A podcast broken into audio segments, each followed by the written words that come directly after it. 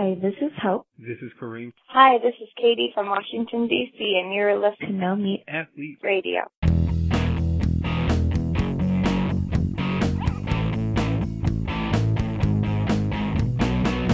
Thank you so much for, for joining us, Dr.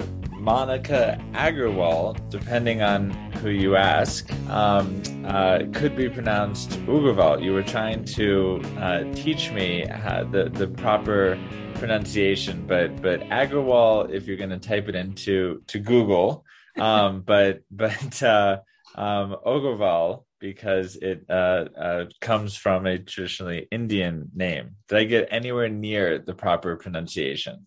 Yeah, I'm going to give you a, a B uh, and a B plus for trying. Okay.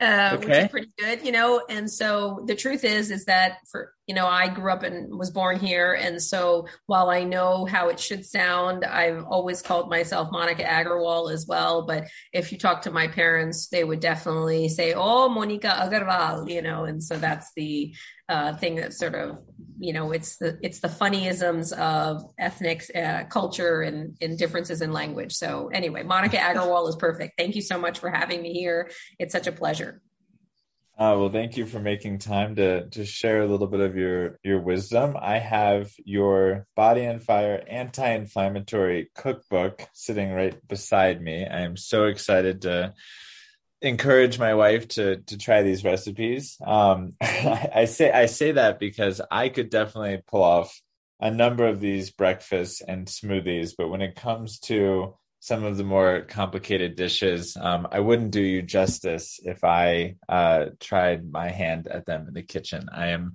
very bad at following recipes, so that is an area of our of our home that my wife really uh, takes the lead on. So I'm very well, blessed you, for that. You have a healthy balance. It sounds like everybody's got their role, right?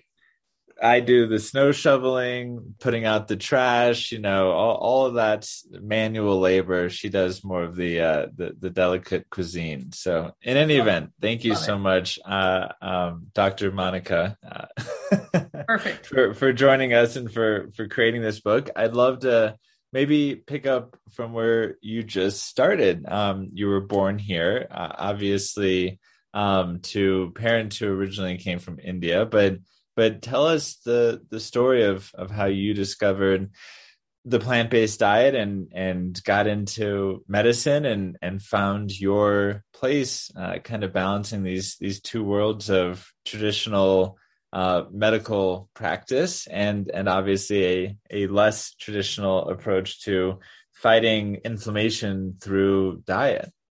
Yeah. You know so um so good question. Always always good to sort of hear the story of how it started. You know it's always interesting because i've always maybe because of my history of growing up indian i've always had an interest in maybe quote unquote I, I hate to call them alternative therapies because really so much of these therapies should be just mainstream.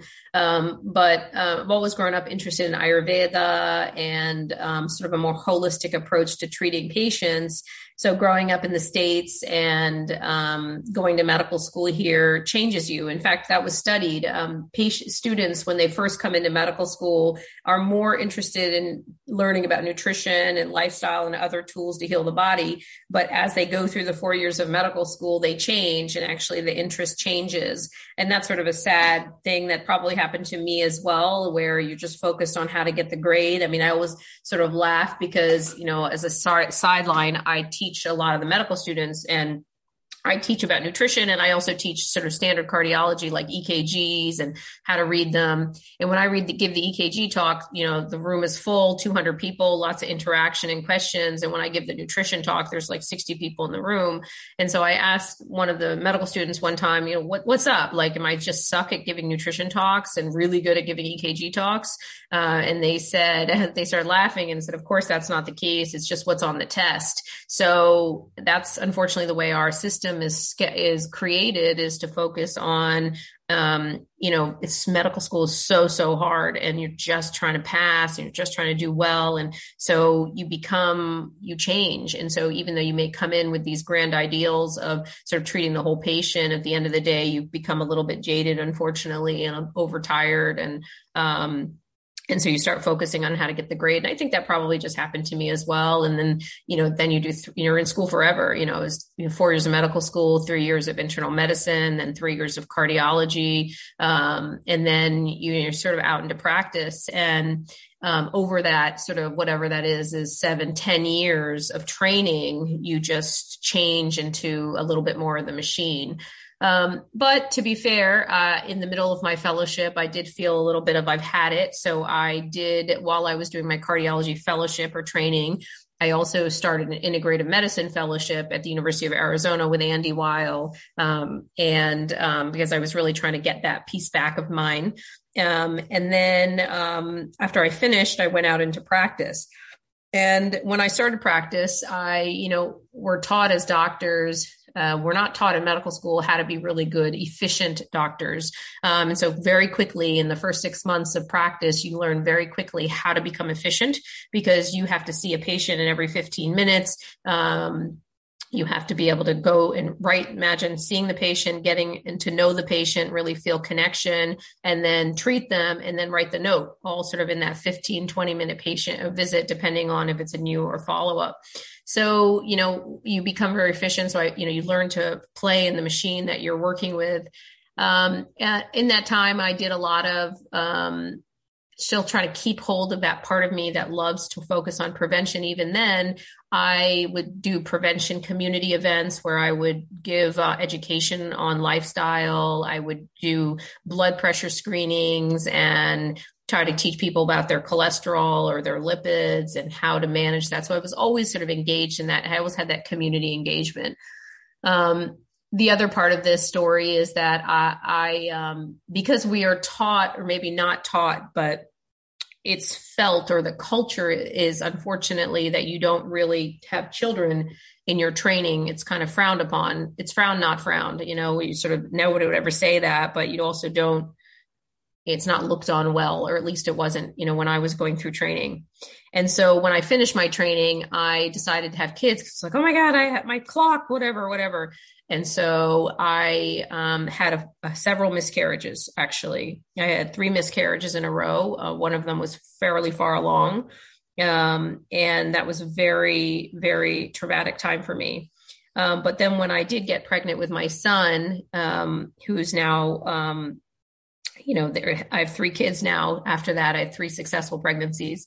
Um, I really sort of was, you know, 10 years of training, then multiple miscarriages, and you're like, oh my God. So you, you really, and I wanted to have a couple kids. So I had them kind of rapid fire. So I had three kids um, in four years. So I will sort of to joke about how I literally have pictures of myself carrying one baby, have nursing one baby, and then have one baby just attached to my toes because when I'd come home from work, they'd all be like, "Mama," um, which is so fabulous but so crazy. So I went through this period where I was just doing, trying to do everything. I was managing three kids.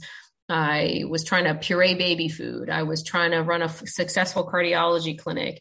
And unfortunately, that's what we're forced to do in so many ways as women is that we have to balance it all, right? Because our clocks and the pregnancies and need to deliver all these kids, but you want to, you want to be equal to a man. You don't want to ever feel like you're not able to keep up or that somebody had to cover you or so you're doing all those things and you're trying to figure out how to so what would i'd sacrifice is my sleep I would sacrifice my eating. Um, but again, there's that you feel like you have to exercise because, you know, I'm a cardiologist. I have to exercise. So you can imagine this crazy, intense world I lived in where I was trying to raise three kids, trying to work full time as a cardiologist, and um, also trying to be perfect at everything.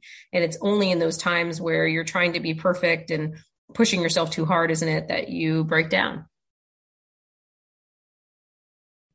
Well, um, there's so much there that I want to dig into from the minor details, like uh, 15 minutes to treat and note and do everything else for a patient. To uh, yeah, certainly my my wife can can commiserate with you better than I can, but um, uh, we will have three kids under the age of four as well, and uh, and I think the two of you would get along uh, quite nicely because she certainly um, experiences the same. There's a th- you know um, kids like their moms. It's you know as much as I'm like I'm like hey I'm I'm here you know and they they uh, certainly run to her the way it sounds like uh, your kids run to you. Um, but just, congratulations, you, know, you made it through. Yeah, you make it through. And it's not that the men aren't so fabulous. I have a very inter engaged husband, but the woman nurses the baby, right? And so at the end of the day, my husband's always like, I'm just a surrogate until you get home.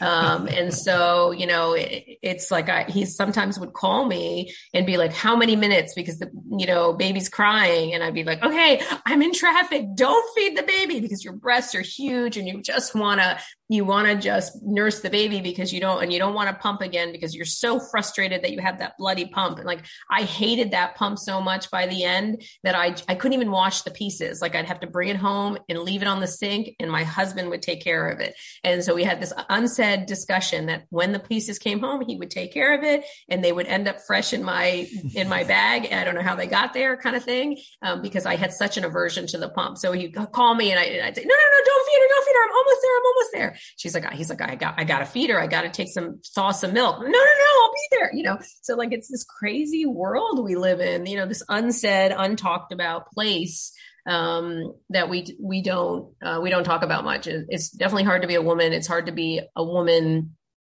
uh, in a man's world, in a in a subspecialty world. It's hard to be a man, and I don't mean to imply that it's not, but it's it's hard to. It's a lot harder to be a woman. Let's be honest. For that, there's well, I, no I, argu- no argument here. Well, I think the problem is is that you know um, we want to we want to be equal to men and i believe that i'm equal to any man and better than many men you know and i and i say that not because i'm sassy but trying to be a little sassy i guess because you know it's just that um it's just that because of that perception it's so flawed right that we we feel like we have to compete in a man's world. Well that's so complex and dysfunctional because we don't we're not men. And we birth babies. And i mean this is a whole different conversation.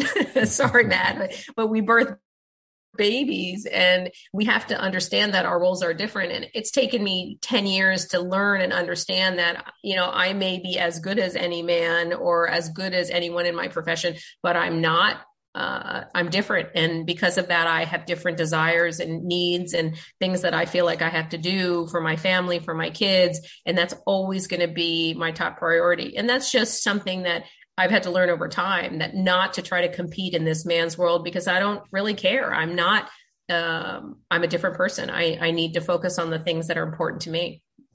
Totally off topic, Matt. I know we were talking about no, nutrition. No. well, We'll we'll have to do a round two because these are these are topics that me and my wife uh, engage in, you know, with with some frequency. Because you're absolutely true, and and um, it is a fascinating debate, and it is only becoming more interesting and more complicated and and more controversial in this new world where um, you know, uh, well, I, I, won't take us down that path, but to suffice suffice it to say that we we will um, have to continue our, our conversation offline and get into uh, all of all of that because yeah. um, I want to make sure for for our community listening, we we really get into your expertise, which obviously is well. Let's pick back up at at your biography because um, I'm not mistaken. Uh, right around the birth of your first or your third child, one of the two, um, you were diagnosed with rheumatoid arthritis, correct? And um, actually, that's where my journey, just a, a quick jaunt, uh, my journey into the plant based world started the same way, um, not with a birth, but um, with a diagnosis from a cardiologist, actually, that, uh, it, you know, I had this rheumatoid like inflammation after being vegan for a couple years um, and it's because i i wasn't supplementing at all. Um, and i was clearly deficient uh, in some of these nutrients that we inevitably put into complement. It was the genesis of our our whole philosophy that you know to to properly um, maintain a plant-based diet um, optimized for health span longevity and for the long run you know you you need to be considerate of what nutrients may not be abundantly available in whole foods right? And and so i started um, taking a uh, omega-3 supplement, an algae based supplement, and and B twelve and vitamin D, and eventually some other things like iodine, and and all of a sudden my my um and and I should note and focusing on whole foods as well because I was truly a vegan um in the sense that I was eating anything that wasn't animal based but I wasn't a whole food plant based eater so through those two sides of the coin, which I think are are equally important. Um, you know, I was able to to kind of control that systemic inflammation that that shows up as kind of a a, a rheumatoid like diagnosis. So um, anyway, it just it, it struck me no, that it, it's yeah. something that we we share. Um, but I'd love to hear how you know how does that journey continue. You've got three kids under the age of four and and if again please correct me if i if i'm misremembering um your your um kind of transition into a a more food centric pat, pa, practice as a as a cardiologist yeah so um so you know so the world was sort of getting back to that world of you know it still gives me shudders sometimes thinking about all the things that i felt i had to do and all the expectations i had on myself but I was overtired, overstressed, sleeping about four hours a night, trying to go for runs as many days of the week, trying to manage my three kids, nursing a baby, managing heart attacks, covering the ICU. I mean, this was the world. I, I'm not even 100% sure that actually happened. You know, I know that it did, but it's hard to believe that I went through that. So during that time, about four months after I had baby number three, I started manifesting joint pain. It migrated. It started in a, in a finger, um, then it moved to another finger, then it moved to a shoulder and an elbow. It sort of migrated around a few every few days, someplace different and I thought, okay, well, I know migratory joint pain. Uh, I'm first, I thought, oh, I must have hit myself um, somewhere, but it was, you know, as it starts migrating all over to weird places, I thought, uh, okay, I, you know, I know migratory joint pain. I've got Lyme disease, you know, and I lived in the woods, and so I started treating myself for Lyme, but I, I didn't get better. You know, there were times where I describe where I I couldn't lift the baby up out of the crib.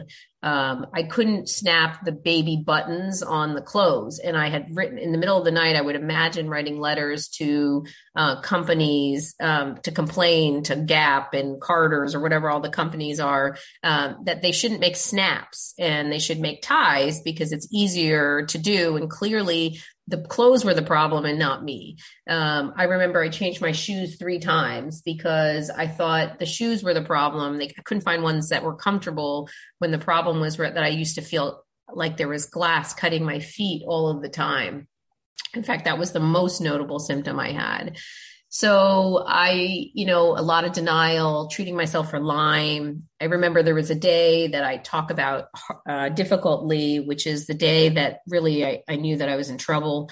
And that was a day where it was about 4 a.m. and you have to get up at four in order to leave the house by seven because you have three kids. So two have to go to daycare. So you have to get yourself ready, get your lunch ready. You've got to nurse the baby. You might have to pump and then you've got i've got two dogs so the dogs had to go out and then I had to make everybody's lunch, change all the diapers, et cetera, et cetera, et cetera. Um, and that's with two people doing it. So I'd get up at four. And then I remember that day because I hobbled down the stairs to let the dogs out. And for some reason, the baby cried. And I remember being like, oh my God. And the baby's room was near baby one and baby two's rooms. And I was like, oh my God, she's going to wake up the, the others. So I tried to run up the stairs and, um, well, that didn't work, um, because I just unable to get up the stairs. And, you know, um, I had to crawl up the stairs that day and my husband found me crying at the bottom of the crib because, um, I was unable to get the baby out of the crib and she was crying and I was crying next to her, um, because I was unable to stand up to get her out. So that was the moment um, that I really knew I had a problem. So I still continue to avoid doctors, you know, crazy doctor who doesn't want to see doctors, um, who then got, um, I ordered, had a friend of mine order some blood work for me, uh, and all my inflammatory markers were highly elevated. My rheumatoid factor was high, and my anti CCP antibody, which is much more prognostic for, um, so the higher the number, the worse the prognosis. So mine was um, off the chart. So if 250 or lower is considered within, you know, mine was greater than 250, like they don't even measure it. So um, I finally went to see a rheumatologist. And I went to see a rheumatologist and he said what I, you know, what I'd already thought. And he said, well, look, you know, here's the deal. You have a incurable illness. You will be on medications for the rest of your life. Um, and the sooner you get on them, the overall better prognosis you will have. And the solution. So I, I remember being floored. I remember four months postpartum. I have three kids and you know, and he, this is how I, I, remember feeling so small, like that feeling of smallness. Like it's just unbelievable how little hope he gave me. And I remember those feelings so well and thinking, God, is this how we treat people? And um, he told me that I needed to really get on medications within a week. Um, and in order to do that, I would have to stop nursing my kid, which is, you know, to me, that was a very that was very difficult. Now, if you choose as a mom or a wife or a mother, rather, to not nurse your kids, that's your decision. But that's something I had decided to do. It was to nurse them, and then to be taken that control be taken away from me was was heart wrenching. It was so hard, you know, because I walk home when I remember being at home that week, and the baby would cry, and I my the milk would start coming, and I'd have to walk away, and um, because I had to stop nursing my kid so that I could get on these medications that were going to make me better so that I could be functional, right? And so you and and I'll be on these you leave the office thinking, wow, I'm going to be on the medicines for the rest of my life and there's nothing we can do here and I just got to do what I got to do. So I did. I did and I got better. I got better um, but I got worse. I had some side effects, but they were doable. And To be fair to the process, I mean my hair fell out a lot. Um, I had a metallic taste in my mouth all of the time. Um, I lost a load of weight because everybody had remarked at how great I looked post three babies because I couldn't eat because I was metallic taste all the time. Um, but then you're getting these crazy positive feedback comments that you look so great post three babies. Go figure.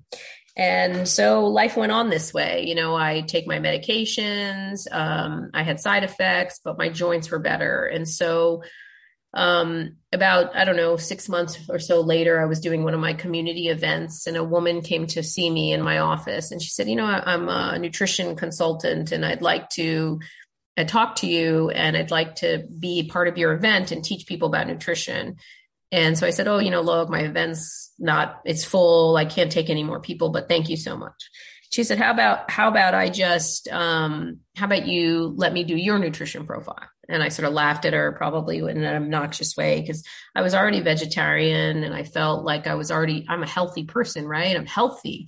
Uh, I just happened to have chronic illness. Um, and um, so I said, okay, you know, why don't we just do that?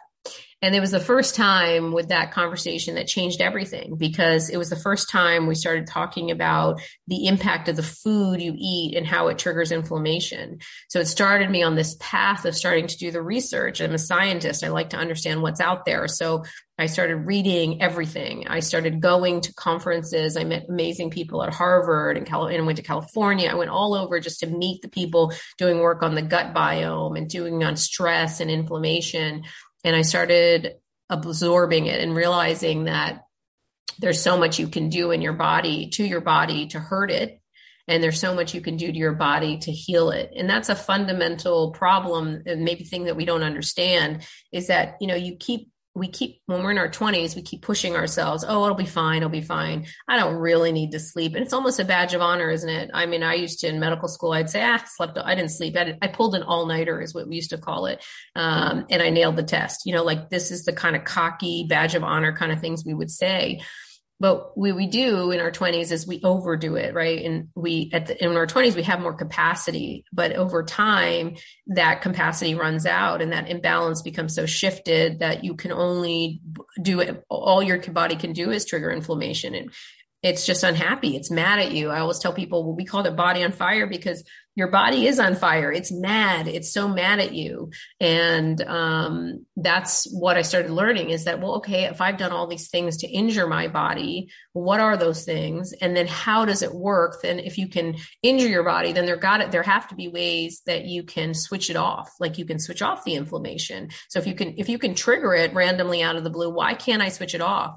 And if I have the gene or the genetic predisposition to have an illness like rheumatoid arthritis, well, then how do I then suppress the gene so that it isn't isn't expressing itself? If you can start it, why can't you stop it? So this is where it started my process of learning about nutrition, but also about sleep and about movement, um, about stress reduction. Um, but a huge bulk of that, of course, was nutrition. Wow. Um, quite a journey. And, uh, um, well, uh, so I'm trying to decide which, which way to go with this because there is so much there, but I guess as you tried to transition and apply this in your medical practice and uh, and in your personal life, what what were some of the obstacles that you faced either as a doctor, um, you know, institutional friction, um, or at home? You know, was your husband totally on board? Was it an overnight change in terms of your diet? Uh, were your were your kids? I don't know what ages they were at, at that point, but was it just overnight success in in transitioning fully, or or what did that what did that transformation look like, either professionally or or personally? Yeah, so personally, my husband was a meat eater. Like he was the he would um, grew up eating meat, and um, we cooked Indian food at home, and I'm, I'm veg- I was vegetarian. So at home we would eat vegetarian. Um, but I was also known to eat two or three cheese sticks a day at the time, but that didn't really affect him. But what, uh, what, what happened at the beginning was I just started making changes. I've never been the type of person to, um, tell people that this is what you should do. Like this is what you have to do rather. Um, I can tell people if they come to me, I will tell and they ask for my help, then I will help what I think is the best thing based on what I know but I'm never going to be the type of person who comes in and says, look, this is it. This is what we're doing. That's it. So even though I changed my lifestyle, I never asked him to change because he needed to figure it out himself, what he needed to do for himself but my children as i was changing i changed them as well. I mean they were still little you know they were only you know a few months old and then i guess i had two and four right? So it was kind of easy for them to change because they were already just eating you know basic foods mostly fruits and vegetables anyway. We eat a load of hummus in our house. I mean we sort of joke about you know how much hummus is into i mean i literally buy 10 tubs of hummus uh, a week. Uh, and you might say well why don't you make it? Well that's another issue altogether but my son has some strong opinions about hummus. So he only likes one brand of hummus. So anyway, so, you know, that's sort of, people call me the hummus lady at, you know, at Trader Joe's. So, um, you know, so it wasn't so hard for him, you know, for my kids and my husband's very open to, you know, hearing. And when he started seeing me change, it was interesting over time he started changing too um, and he himself on his own just started taking a little less a little less and now he doesn't eat meat either. And so but again it's i feel like that's that process is important for everyone to go on their own journey.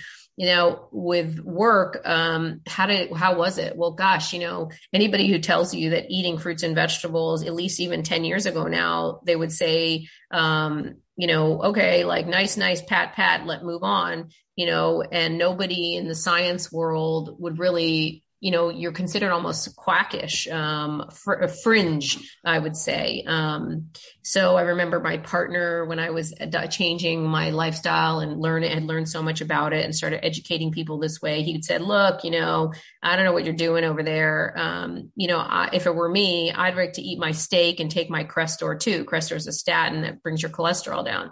Uh, and I just look at him like, wait, what? Like, it doesn't work that way. It's not that red meat only has saturated fat in it that will worsen your LDL cholesterol, which makes you build plaque. But there's nitrates, there's sodium, there's you know oxidation and free radical. I mean, there's just so many things that that you can attribute red meat to. But that's the problem, right? And medication is a one mechanism treatment, and so that's good because we need to sort of deal with the trigger, uh, the immediate or the, the main mechanism. But there's all these other mechanisms that are in place where you can't just take a, a pill. There, there's no magic pill. And so I definitely got friction like that. I mean, um, I have, you know, friends in my world, in my plant world, who would say stuff like, well, you know, that this isn't lucrative what you're doing, or where are all the patients? Like you're supposed to be suggesting stents and interventions and i would say you know what? They, they get better you know? And so there's always this like huh like that's not not the way it's supposed to go right? I mean so that you know that's that's another whole topic which is the fundamental flaw in medicine right now is that our we are reimbursed as hospitals and as physicians or whatever you want to or uh, at, for acuity based care not value based care. So um, while there's a shift towards some value based care overall it's still acuity based so if i see four patients in an hour i see them for 15 minutes and i bill them as a high acuity patient because whatever they need a stent or um, then they will get um, they I'll, I will bill way more than if I spend an hour with a patient and talk to them about nutrition and lifestyle and I just see one patient. So again, there's just that fundamental flaw. Like that one patient that I will see will do better and will live longer, and yet yet I I would not be I won't I wouldn't see the benefit of that. And so that's very tricky, right? Because hospitals and practices are looking to make they're looking for their bottom line. And um, if you can't deliver that bottom line, then you would be in trouble. That's why a lot of lifestyle and nutrition practices fail um, because they um, it's very hard to survive in an insurance based world in the in 2020 2022 in 2020 as well. But um, yes, I want to. We're gonna have to to have you back and uh, and and delve into the systemic flaws because you know I think anyone listening, um, certainly the majority of our community would agree that it's just so frustrating obviously that um you know it, you, you don't have to know much about the the system to to understand that um people are profiting from the healthcare system, even a nonprofit, right? They, they are they are generating funds through the activity of engaging with patients. And so, if you truly heal a patient and they don't come back to you, there are no more funds, right? Like, I mean, you don't you don't have to get into the complicated mechanisms of payers and providers and and patients, right? And and kind of the the the complications of our system. You just have to look at it from that standpoint, like you say, which is you can spend some time, you can heal someone, and then they never come back. And that's the opposite of how our system works today. And yet that's exactly how it should work, right? we should heal people and hope that they, you know, with the exception of like acute emergency care, like a car accident, right? You, we should hope they never engage with the healthcare system. That would be like the best outcome. And yet our system is not incentivized that way, right? So anyway, that's um, so so so dysfunctional. I mean, you could go into a whole tie, whole like miss, messy little cycle in your head because you know people are frustrated with doctors. A, a, lot of people in the nutrition world and patients will say, you know, the doctors don't help me. Well, that's very true. Doctors are not helping their patients, and I know that. Um, but they're also kind of stuck themselves, right? Because they've been trained without nutrition education. They're being they're being told to see patients every 15 minutes. They're burnt out. They're tired, and they don't have the education so much of the time to do that nutrition and lifestyle counseling. So the poor physician's unhappy, the patient is unhappy, and only person who seems to benefit is the guy who checks off and gets the bill, you know? And so I just, you know, such a dysfunctional uh, system, you know, which is why actually I part of my practice now has shifted to, to telemedicine actually so that I, and it's a non-insurance based practice because, and I know that that's hard for some people, but I feel like I am a better, if I can spend an hour with you and really teach you and talk to you about your, your health and your heart and how to get better, then I'm happier and then my patient's happier. You know, it's funny. There's this disconnect in medicine too, which is, which is that we'll pay for our, our dog to go to the, den- the doctor. We'll pay for for their meds, they'll pay for their toys. We'll go to the dentist, we'll pay for that. But for some reason, we, there's this disconnect and myself too, as a patient, I don't want to pay for stuff, but it's a, it's a dysfunctional system, right? Because if our system doesn't work, then you have to come out of the system. So the doctors are coming out of the system and the patients have to decide, like, if the system isn't working, then you should find doctors outside of um, the insurance system because the sad reality is um, that the current medical system, as you've said, is not conducive to healing.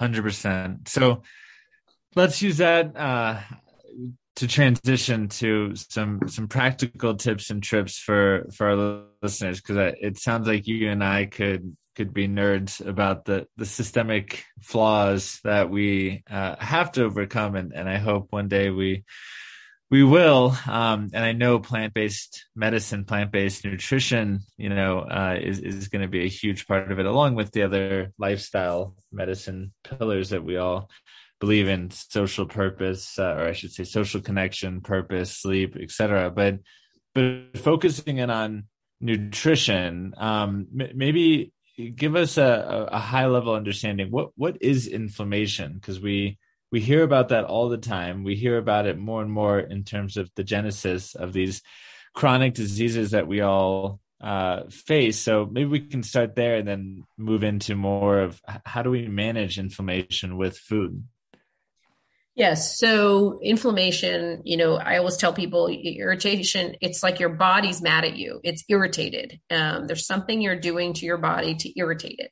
So it, some people like to talk about genes and epigenetics and, you know, there's just, you know, it's basically you have this genetic code, right? We all have this code. And while you can talk about, you know, there's the human code and then there's the gut code too, which is all, um, which is all true. You have, um, um, you have your bacteria in your gut, for instance, have a load of genetic code as well, and so that's why I'm obsessed with the gut biome. But you know, that another topic as well. So, um, so you have all this genetic code that you are born with, and then there are all these environmental changes that what they, you know, your epigenetics, things that surround the genes that actually are responsible or tr- what trigger when you you're that gene to be expressed. And then, so, so say I, I, you know, I have rheumatoid arthritis and I always had it, but what triggered that gene to get expressed? Well, typically there's some sort of inflammatory trigger. So when there's, I always tell people it's like an imbalance between all the goods in your, in your, like the resources you have versus the demands. So, you know, the things we have in our life that are our demands, so many could just shout out in this podcast. They'd say, well, gosh, my stress, my work stress, the lack of movement, um, uh, poor diet, uh, poor water, noise pollution, uh, you know, all these things would be considered demands on our body. Um, but then there's all these resources, right? And there's resources are things like sleep and and um, exercise and movement and nutrition, healthy nutrition and and stress reduction techniques like yoga and meditation. So there's this imbalance between them. And yet, you know, and so what happens is most of us are living in a world of major all demands and not enough nurturing of our resources. So unlike our phone, which may have 7%,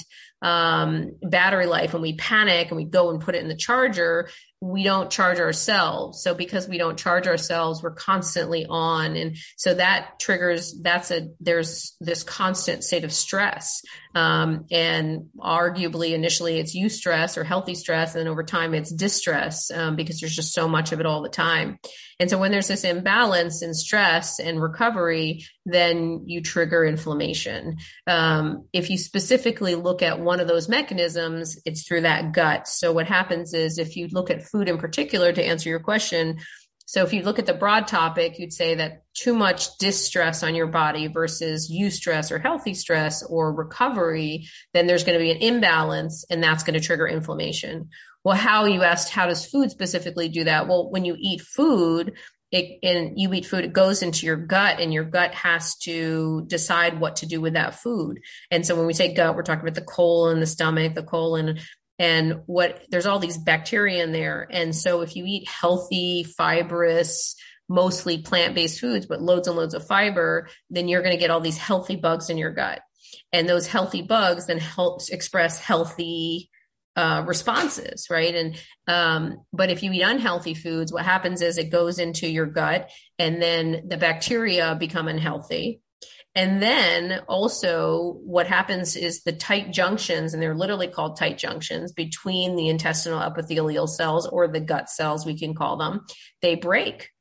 And they break and all of the tissue all of the the cells or bacteria the food products or the pathogens that you don't want into your gut or into your bloodstream they come in. So they enter into your bloodstream. And so where you used to have junctions to block it they break and that's called a leaky gut and so or intestinal uh, permeability or leaky gut. And so then all those pathogens come into your bloodstream and you trigger inflammation. Well a little bit of inflammation is okay. Our body needs a little inflammation to combat to learn how to handle illness.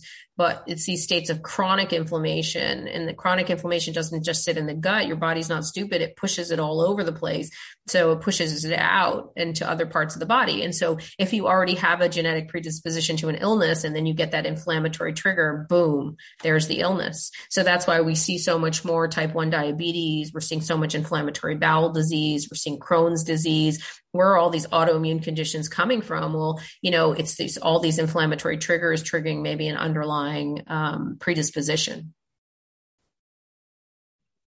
I love the analogy that you know of a cell phone dying and the urgency with which that we charge that device. And yet you know um, every day like you were suggesting about all nighters you know it's like a badge of uh, badge of honor that we push our bodies past uh probably past the breaking point in a lot of cases. I know for sure i'm i i fall into that category. I do not do enough recovery enough stress reduction enough of those those practices that that the science would, would would encourage us to do. So I am going to think about that cell phone analogy a lot. That that Good. that was very effective. Good. um, I, I, think that's the thing is that we don't because we we feel like we can handle it. We can handle it, but the reality is you can't handle it. The body isn't meant to handle the amount of stress that we do, and so you think, oh well, I'm eating really healthy and uh, I'll be okay. But again, it's that mental mental game we play with ourselves everybody needs recovery. Everybody needs to spend time restoring and you just have to make the time to do it. Yeah uh, it's, you know i heard a uh, a quote. I think it actually came from hugh jackman the actor but that um about meditation. Like there, there's never a day that uh you know you you will feel like you have 10 minutes to meditate right? Um and yet it's like showering. You you just you just we make time to shower, right? Like you just have to you have to build that habit and have to have that discipline to not negotiate with yourself and and create that space. So it is an active uh, uh, effort for me. I'm I'm trying to figure out how to how to develop that that habit for more recovery um, activities. But you know, with with kids and career and parents and everything else that we try to do, and it's so much easier to prioritize that that endorphin boosting exercise right? You know for me at least i i love getting on a on a bike for for 30 minutes and sweating and getting my heart rate up and it's it's so easy to prioritize that but it is so difficult to prioritize the the sort of slow relaxing yoga that that i know is the other side of the coin and, and that we have to do. Um so maybe we can use that as a jumping off point to briefly talk about uh what are those those mechanisms that we can employ to manage inflammation. And, and obviously there's food but but maybe you can you know kind of lay out the the spectrum for us. And and from your vantage point you know is is food equal to these other areas? I know you you spoke about the importance of the microbiome. Is is food on a on another level in terms of its impact or efficacy um, and and should should we be looking at food as sort of the primary way to manage inflammation or or are those recovery efforts is sleep? You know what how do you think about um, the ways to manage inflammation that's a good question. I don't think we know the answer to it. I mean, is and I think it's di- it's more that maybe we don't we do know the answer. It's more that it's different for different people, right? Different things impact people differently, and so and I don't think you can unfortunately do one without the other. And so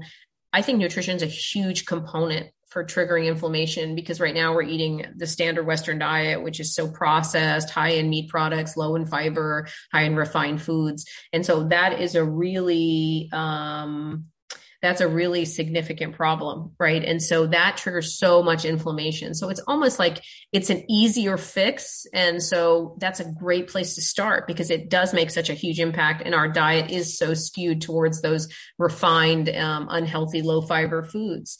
And so I love working with people on nutrition and often start with that, but not on everyone. I, I, I definitely work. Some people come in and they think they're going to get an education on nutrition and we end up meditating for 30 minutes. You know, it just sort of depends on the person, but I, I do think nutrition is a, a huge part of it. And so, um, sometimes, you know, I always tell people like, well, I can't give up my meat. I love it too much. And I'll say, well, you know, I guess maybe that's not the point. And I don't think the point is to say you have to give up meat or again, I'm just the type of person that says goal is to eat more plants. So the goal is to eat more plants, period. So whether there's room for animal products in your life or not is less relevant to me than the fact that I need you to eat more plants. And sometimes that's an easier conversation to have with patients to say, okay, well, I can do that. And so, and we sometimes we'll start with cutting out, well, let's just cut out the fake food. And we'll say, let's cut out the fake food and add in some real food.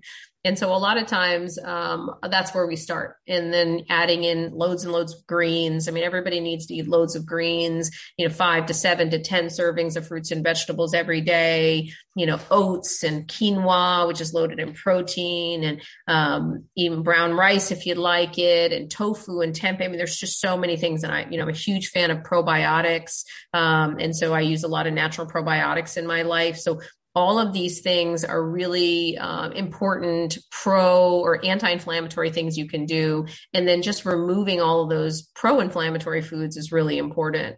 And then to add to those dietary changes and so that's what we talk about in the cookbook. I know i know we've gotten off topic a lot but um, we talk about that a lot in the cookbook. And so in the beginning of the book we try to go through stress and, and distress and then we try to talk about the things you can do with your food that are anti-inflammatory. And so you know, somebody might come to me and say, well, look, you know, I ate all these um, chia seeds or flax seeds, and you told me flax seeds are anti-inflammatory. Well, yes, of course, but it's not just one thing, right? You have to sort of be involved on multiple levels and help and add in a lot more things, like pulling out some of that negative and then adding back some of that positive.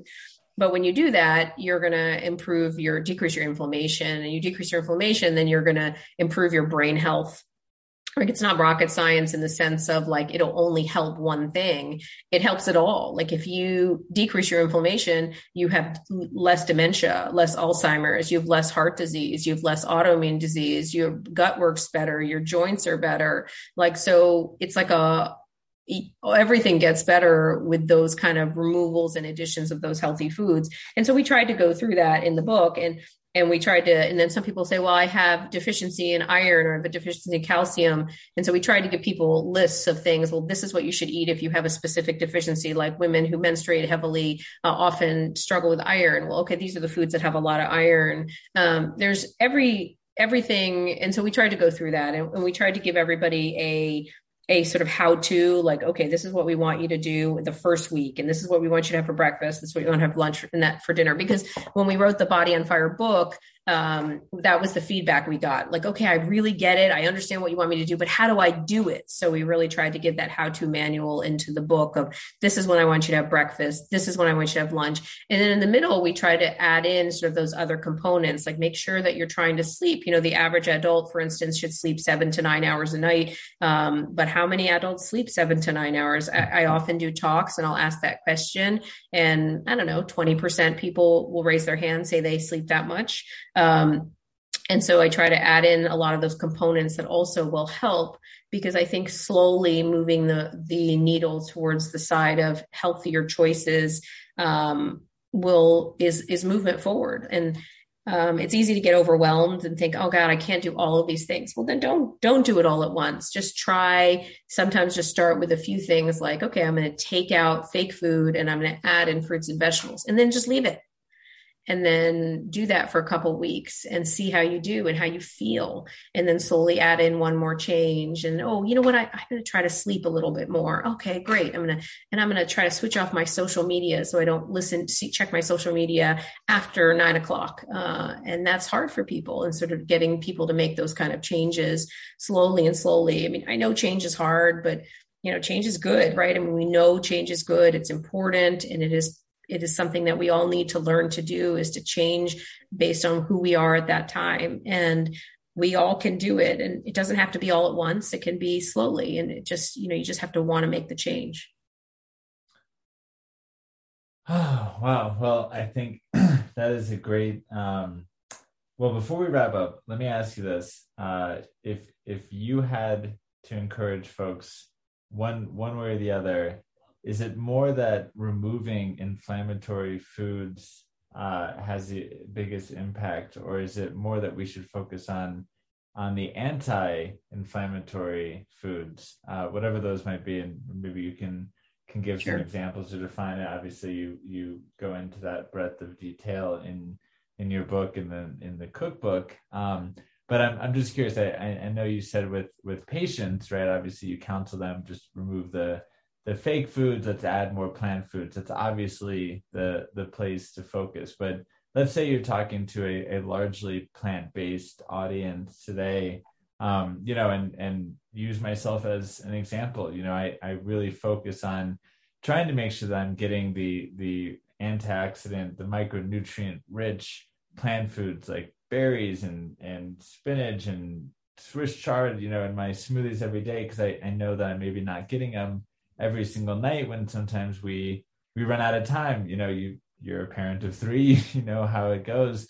Um, so sometimes we we do go out to dinner you know and, and have a veggie burger if we're out with friends or or have a pizza night if we ran out of time and we have to feed ourselves something.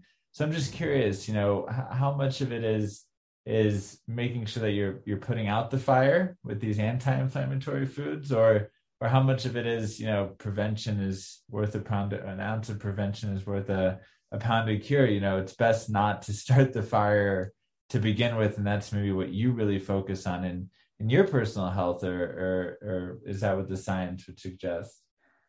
You know I, I think it's more that it's like a spectrum you know like you have to almost kind of you know maybe a I, maybe it's like a flywheel like you kind of have to do all the little components and it kind of takes off. Um, but is there one that's better than the other? I think that what we know is that they're all good um, for some people. Um, you know, I do find that if I do remove some of those pro inflammatory foods, I do start making people it, they're already amazed um, by like making that simple change of saying no fake food and just add in some more plants. People are blown away by how much better they feel just from that simple change. And so I do think that removing your pro, you have to remove the trigger. You have to remove the triggers for sure. Um, and you know, but it's it's almost like if you have a knife on your skin and the knife is cutting you well you know and you're you're hurting and you're in pain. And so well it's more you've got to do both right? You got to take the knife off and then you got to treat the area with antibacterial or you got to wash it and clean it with saline. And so it's that combination. You you won't get better if you just put the salt water on it because the knife is still cutting you. Uh, and you won't get better if you take the knife away and you let all the bacteria live there right? So it's kind of like they they live ha- they live hand in hand and um, um, could I say one is better than the other? I don't know if I could say that, but I, I would say that just adding in more plant, oh, maybe I can, because I, I can say that just eating in a bunch of greens, but yet you're still adding in all these insults. Um, are you going to get better? Yeah, you probably get a little bit better, but if that, if you don't take out some of those insults, you're going to still be, um, um, you know, a day late and a dollar short. Now, regarding your comment about um, sometimes you do that, you know, you you eat a veggie burger or you do the, you know, you throw everything to a shake. You know, I think the key here, and sometimes I struggle in the plant based movement that people are trying to be so perfect, or we expect people to be perfect. Life isn't perfect, and you're doing the best you can, and you try. And some days you're going to have a veggie burger, and some days you're going to throw everything into a smoothie and drink it, and say, you know what, this I'm going to get my greens. So it's not about that moment. It's about sort of as long as every day you're making a conscious effort to sort of think about those things. For this morning, I had two green smoothies because I was I'm I'm taking a flight today, and so I was a little bit worried I won't get my um I won't I won't get my meals the way I want them. So I had two green smoothies. Is a smoothie my po- most perfect way to get my greens? No, but I think that they're fine. Um, and so I think the, the takeaway from that is, is everybody's doing the best they can. It just should be as much as you can of those sort of healthy raw foods where you have to chew. Yeah, but not every day can you do that. So you you do fine with a smoothie once in a while. Um, I know we're over time, so I apologize. Uh, maybe you can answer this really briefly. Um, and uh, why why is a smoothie? You know, aside from the fact that you know the mouth is part of your microbiome and there's saliva and all those other reactions. It, can maybe you expand on that and explain why why is eating a salad better than eating a salad via smoothie?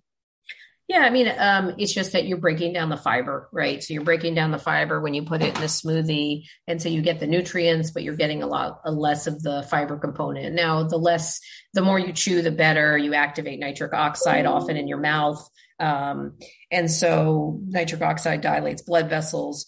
Um, the more you eat those greens in those raw forms, that's good. Again, I, I don't also want to I don't want people to take away from this. Oh God, I, she wants me to eat all raw vegetables. I'll never get that done. Mm, I would say that if I if I could get you to eat more of those vegetables, that'd be great. Some people say, "Well, can I eat frozen? Can I eat?" Uh, I, I, want you to focus on just eating the vegetables. If they're frozen, great. If they're if they're not organic, great. If they're you know they have to be organic or not, I don't care. Just eat them. So I mean, I want people. Yes, there's the there's the optimal, and then there's the really good enough, and and a shake is in the good enough category. Would it be awesome if I could have a raw salad every day that's bigger than my head, that's full of greens and loads and loads of veggies, and um, and I could spend an hour eating eating it and slowly digesting it and letting all of and really chewing each bite so that all the activation of all the uh, nitric oxide is activated and my gut flora is changing so well. Yes. But you know what? I'm okay with good enough.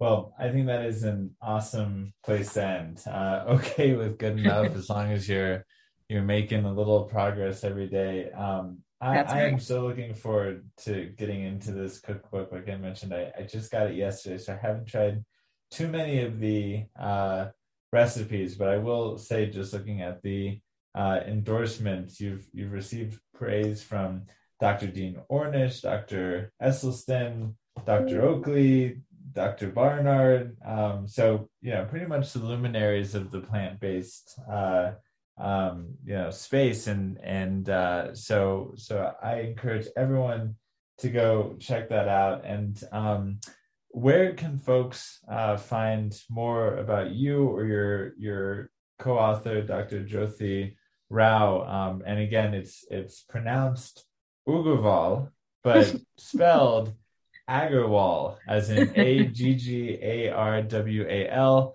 so Google that. I'm sure you'll find the books, Instagram. But where where do you prefer people reach out to you and get in touch? Yeah, so you know, if you're looking for sort of that appointment experience, I, I find that the drmonicaaggarwal.com website it was newly redone about two months ago, and so it's much more user friendly, and so there's a lot of space to sort of kind of maybe build some motivation on how to make change and um, how to make an appointment. And there's also um, access, you can access the books and sort of um, from that website. Um, but you can always just go to Amazon or Barnes and Noble to whatever, uh, you know, or ask your local library to to order it, which a lot of my patients will just ask their library and they will get it. Um, but I think the website's the best way to handle it. I do use social media, so I use Instagram and Twitter and Facebook, um, but I won't answer any medical questions that are personal um, on that on social media, which sometimes happens. So I would just caution people from asking me medical questions, but uh, general questions or general comments are always uh, appreciated uh, on social media or the website drmonicaaggarwal.com. Well, thank you so much for spending a little bit of your time with us today. Thank you for for sharing your story and a little of your wisdom. I'm so looking forward to around two because we we covered so much ground today that we we went a mile wide and, and an inch deep and there are so many questions that I was writing down as you were talking. So I'm looking forward to to the next time we're able to dig into all of this. But in the meanwhile, thank you so much, and uh, I encourage everyone to check out uh, Body on Fire, the the book, and now the anti-inflammatory cookbook as well.